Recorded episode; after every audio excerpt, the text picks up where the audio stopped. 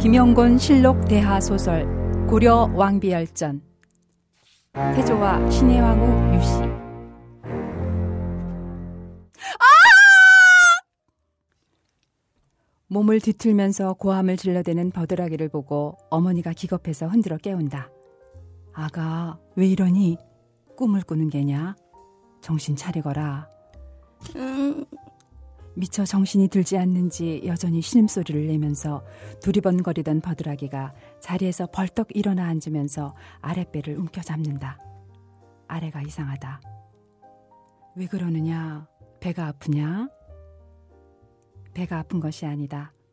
아랫배도 뻐근한 게 이상하지만 그보다도 더 아래 부끄러운 데가 확확 달아오르고 축축히 젖어 있는 것이다.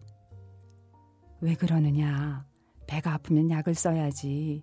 생강즙을 내다 주랴.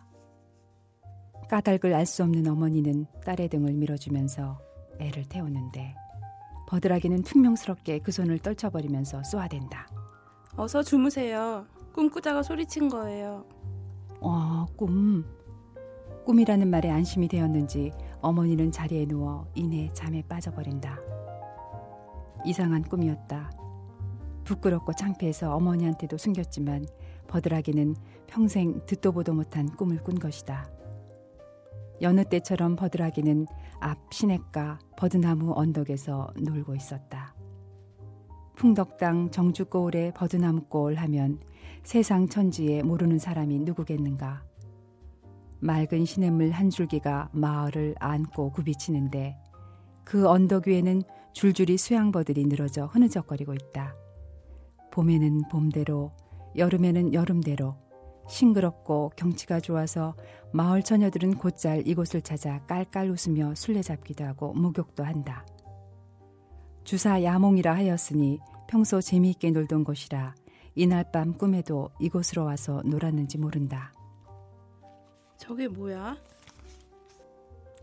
해님 같기도 하고 불덩이 같기도 한 뻘건 공 하나가 휑휑 소리를 내면서 시냇물을 건너 버드라기 곁으로 다가오는 것이었다.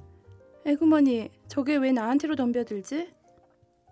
꿈속에서도 겁이 덜컥 난 버드라기가 도망을 치려 하는데 웬일인지 소리는 입 밖으로 나오질 않고 다리도 움직여지질 않는다. 이러는 사이에 휑 휑 휑휑 여전히 소리를 내면서 다가온 불덩이가 치마 속으로 쑥 들어온다.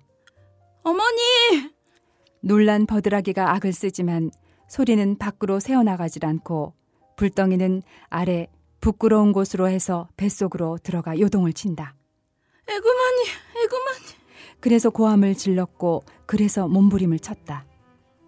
어머니가 깨워져서 꿈이라는 것을 알았지만 아랫배는 꿈을 꾼 뒤에도 뻑적지근했고 그곳은 지금까지도 화끈화끈 화끈거린다. 아무도 없을 때 혼자 살그머니 들여다보고는 가슴을 두근거리고 낯을 붉힌 바로 그곳이다. 속치마가 흥건히 젖어 있는 것이 느껴진다. 버드라기는 몰래 속치마를 벗어 감추고는 뜬 눈으로 밤을 지새웠다. 망측한 꿈. 하필이면 그것이 그곳으로 들어오다니. 나이 18비니 철이 들대로 다 든 버드라기다. 아버지는 유총공이라고 하는 사람으로 대대로 큰 부자여서 정주고을 유장자 하면 모르는 사람이 없을 정도였다. 늦게야 딸 하나를 두어 애지중지 기르는데 인물이 어찌나 곱고 자태가 아름다운지 사람들은 이 교수를 버드락이라고 불렀다. 키도 후리탄이 컸으며 크고 맑은 눈동자가 시원했고 허리는 간들간들 버드나무 실가지 같다고 해서 버드락이라고 불렀던 것이다. 그뿐만이 아니다. 성씨도 유씨이고 마을 앞에 버드나무도 버드라기의 할아버지께서 심은 것이었으므로 더더욱 규수의 이름은 버드라기로 통한다. 날이 밝고 해가 중천에 솟아오르자 버드라기는 부끄러운 오물이 묻어 있는 속치마를 몰래 싸들고 예의 시냇가로 나와 빨기 시작한다. 빨래터에 놓여 있는 물바가지로 시원시원 시냇물을 길어 빨래를 하면서도 버드라기는 내내 꿈 생각으로 머릿속이 가득 차 있었고 아래 그곳은 지금까지도 얼얼하니 감촉이 이상했다. 이때 2, 30명의 병사를 거느린 젊은 무사 하나가 말을 달려 이곳으로 다가온다.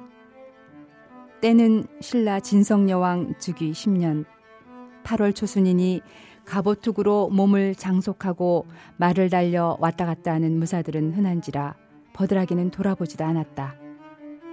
4년 전에는 견훤이 군사를 이끌고 무진주를 점령했다.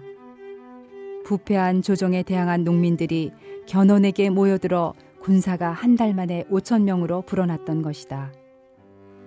철원 땅에서도 애꾸눈인 궁예가 세력을 떨치고 있었다. 군웅할거라 할까 온 천하가 시끌시끌한 때였다. 왜 나라하니 시끄러웠던가? 진성 여왕은 왕위에 오른 바로 뒤부터 각간 위홍과 정을 통해 왔다. 비단 휘장을 둘러치고 향불을 피운 지밀 침전에서 밤낮 없이 음탕한 놀이로 나를 보내니 어찌 소문이 나지 않겠는가? 여왕은 구미호가 죽어서 사람이 되었으니 남자 50명을 잡아먹어야 직성이 풀린다는 둥. 여왕의 가랑이 속에는 구멍이 셋이 있어서 하루 저녁에 남자 하나 가지고는 만족하지 않는다는 둥. 별의별 소문이 다 나 있었다. 이 소문을 현혹시키기 위해서 대구 화상에게 분부하여 삼대목이라는 향가집을 만들게 했다. 선화공주가 백제 무왕에게 시집간 이야기며 처용이 헌강왕에게 아내를 빼앗긴 이야기 등 주로 음탕한 이야기를 이 3대목에 수록하게 했던 것이다. 아니나 다르랴 60세가 넘은 각강 위용인지라 젊은 여왕을 모신 지 불과 두 해 만에 뼈만 앙상하게 남아 세상을 떴다.